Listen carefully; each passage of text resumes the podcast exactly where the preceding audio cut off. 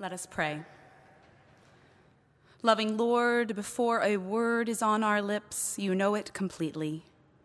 Move through our speaking, our meditating, and our doing, today, tomorrow, and forever. Amen. Please be seated. Once upon a time, a long, long time ago, perhaps before last March, perhaps before this winter, perhaps before last week, you, at some point, felt excitement. You felt excitement about something, excitement mixed with a little bit of nervousness. You said yes to something, yes to a partner or a school or a degree program yes to an invitation or an identity or an honest conversation. You said, Yes, here I am. This is what I choose. Use me. And in those words, a world opened under your feet. I can imagine that your heart lifted with such jubilation that it takes your breath away to remember it even now. Once upon a time, I wonder if you felt God's presence. Perhaps you felt this presence surround you with a gentleness like feathers, with a strength like arms. In this moment, perhaps you knew you had a call, a conviction that would guide you all of your days. But then something happened. Perhaps it was COVID related. Perhaps it was exhaustion for another reason. Perhaps it was something else. But suddenly, every decision ever after disappeared into a fog of anxiety, depression, and questions. So many questions. The light left, and doors slammed. And all you had left was the roiling in your body, the nausea in your gut, the discomfort that lingered with you night and day. None of us will ever know fully what Mary, the Mother of God, went through. We cannot. Her meeting with the angel changed everything. Her affirmation shook the heavens. Her assent to hold the divine rerouted the river of life itself. And yet, in witnessing this story of Mary's, we are invited into a moment, a revelation, a gasp of heaven and earth as they intersect in the body of this young woman, this young prophet, as she steps forth in faith. A little bit earlier, right now in the service, we heard the Magnificat sung and we heard how a new world opens under these words of Mary, a place of jubilant song and echoing assurance. And yet, time is a tricky thing. God's time is not our time. And so while Mary is singing, she's describing God's actions in the present tense, how Israel is rescued even as they are being occupied.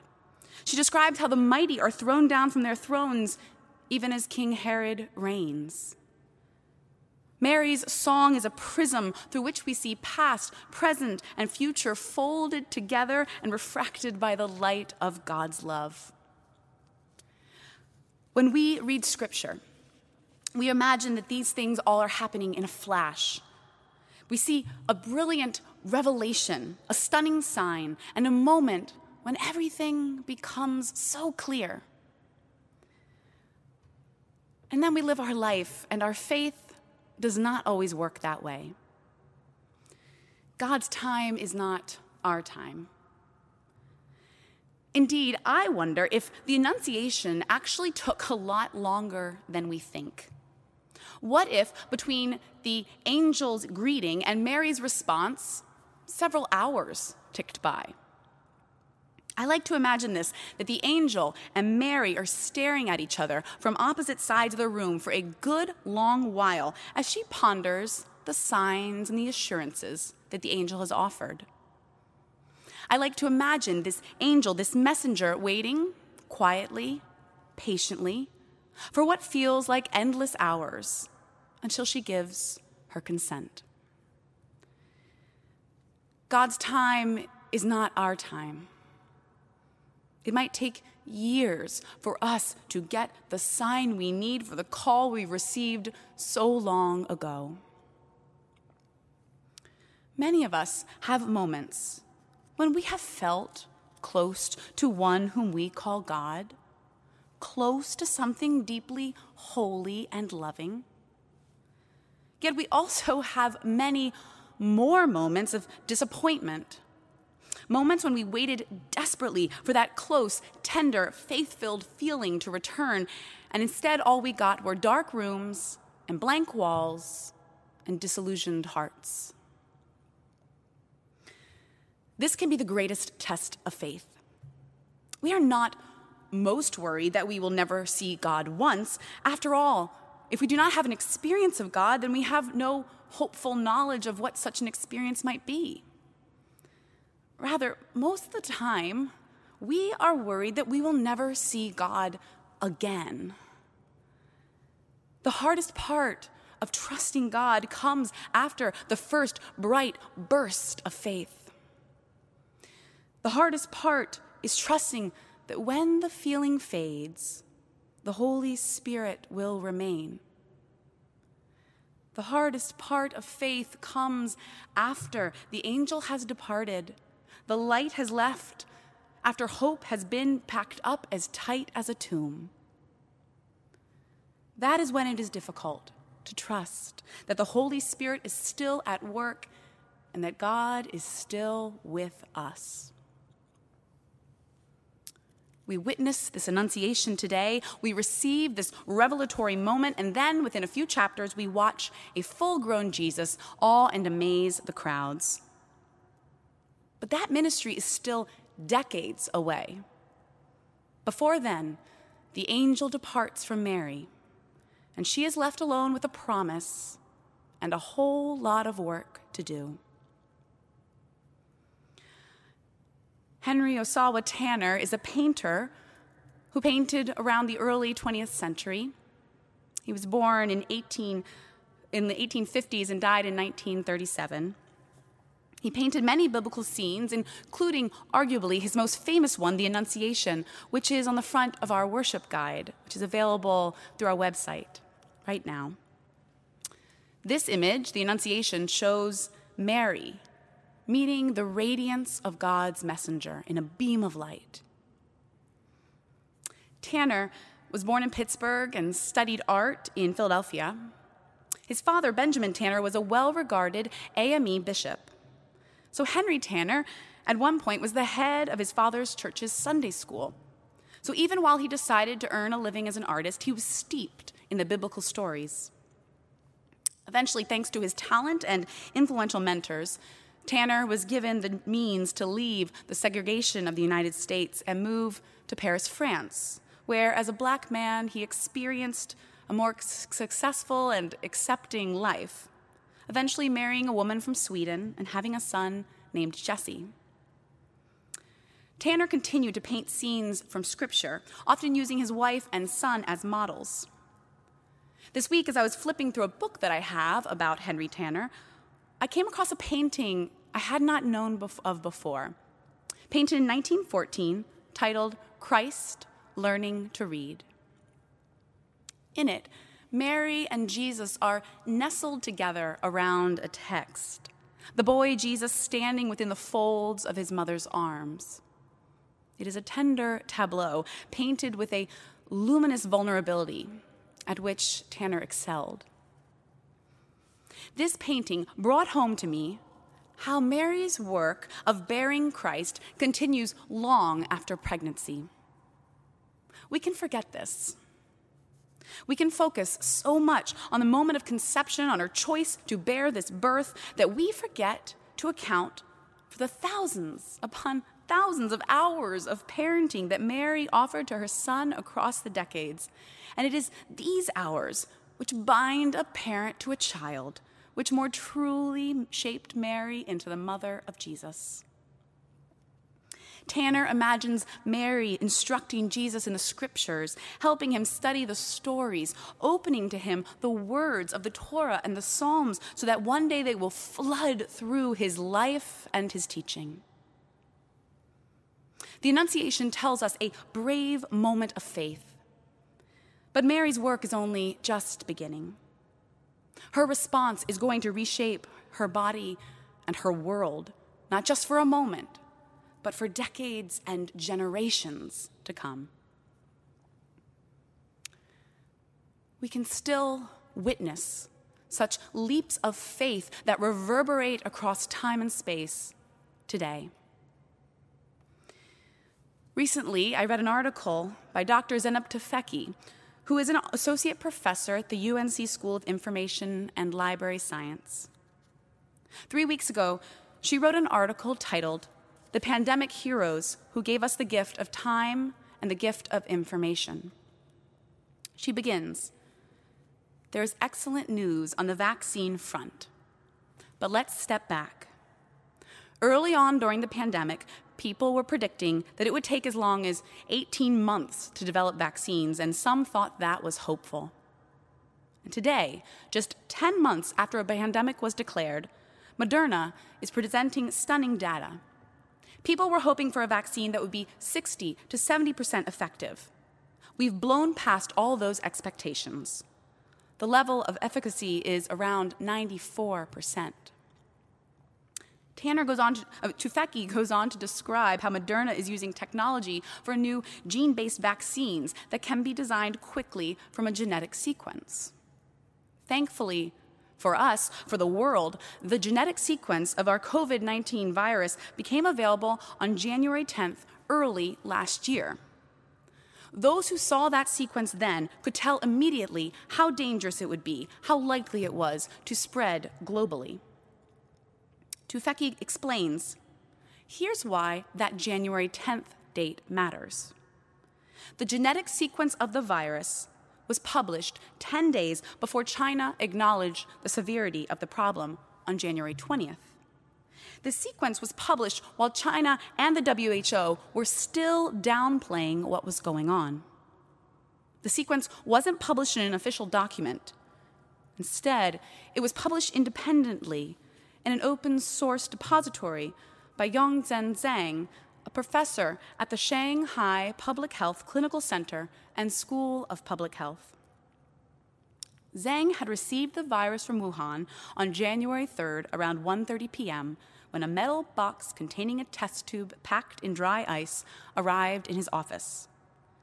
The researchers in his team worked feverishly to sequence it over the next two days. And just about 40 hours later, on January 5th at 2 a.m., his team was done. Zhang immediately realized the danger the pathogen posed. He shared the genome with members of his consortium, which included Australian scientist Eddie Holmes. And on the morning of January 11th in China, Holmes called Zhang as he was about to take off for Beijing for another meeting concerning the outbreak at Wuhan. Holmes called and asked Zhang for permission to release the genome to the world. Zhang recalls I asked Eddie to give me one minute to think, and then I said yes. For the next two hours, while Zhang was cocooned from the world at 3,500 feet, Holmes' post on the website virological.org sent shockwaves through the global scientific community. Scientists around the world got to work immediately to develop tests to start the race for the vaccine to better understand this pathogen that would consume our lives. By the start of the next week, just two days later, the first vaccines were already designed. Dr. Zhang faced immediate repercussions, including his lab being shut down for a couple months. Now he is celebrated with awards around the world, including in China. But last January, when he gave his consent, there was no way to know if he would end up in jail or worse. Tufekci writes that it may have taken him a single it may have taken him a single moment for Zhang to decide, but still his bravery is real. When he decided to publish, it was a time of silence, not speaking out. This was just 10 days after the whistleblowers in Wuhan had attempted to warn others and had been detained by the police. The punishment of these doctors for rumor mongering was broadcast on national TV. And it would be another 10 days before the dam broke and President Jinping made his first public statement saying the virus must be taken seriously. Tufekci concludes As the good news from these vaccines rolls in, we should remember and celebrate the gift Dr. Zhang and his team gave us, perhaps the most important ones for fighting a pandemic the gift of time and the gift of information. Dr. Zhang acted without being incentivized by, the hu- by huge amounts of money, and he faced potentially catastrophic consequences for himself and his lab. For many years, we will be analyzing the failures of many governments and our institutions in their responses to this pandemic, but the successes are real as well. More than anything, we should also remember those who bravely stepped up when it counted the healthcare workers and the researchers around the world, starting with Professor Yang Zhen Zhang. Friends, we are still in lockdown in rising case counts, in dark times of distancing. But even in the midst of this, the Holy Spirit is still moving through Dr. Zhang's yes many months ago. And it must be said that neither the virus or the vaccine are here because our God was tinkering in their genetic codes, manipulating them like machines. The virus and vaccine are here because our world is made for free will and fecund flourishing, as well as made for relating, sharing, connecting. In this world, we creatures can share germs and viral mRNA in ways that kill, and we can share germs and viral mRNA in a way that passes along vital information and saves lives. And so, alongside the investigations of our own failures, we must tell the stories of women and men who made the brave choice to offer themselves and their work, who have chosen to say yes for the good of the world. Time is a tricky thing. As we near the end of the year, nobody would say that 2020 has gone quickly. And yet, Historians will look back on this as the quickest vaccine production in human history. Nobody would say that our nation or many others responded efficiently or effectively to managing the outbreak of this pandemic, and people are still pushing back and refusing to follow measures for public health. And yet, this year gives us a long string of stories where individuals and communities started saying yes to helping each other on a global scale. Yes to sharing information. Yes to sharing resources. Yes to sharing time and energy. Yes to wearing masks. Yes to physically distancing. Yes to offering up all they could in order to help others. Those millions of quiet actions and consents have built into a moment when our frontline workers are being vaccinated this very week nearly half a year earlier than the most hopeful optimists predicted. January 10th, 2020, the day that Dr. Zhang said, yes, publish the code, feels like it could have been once upon a time, a long, long time ago. And yet it was fewer than 12 months ago, and in record breaking time, we are seeing nurses and doctors, cleaners and chaplains receiving an extremely effective vaccine.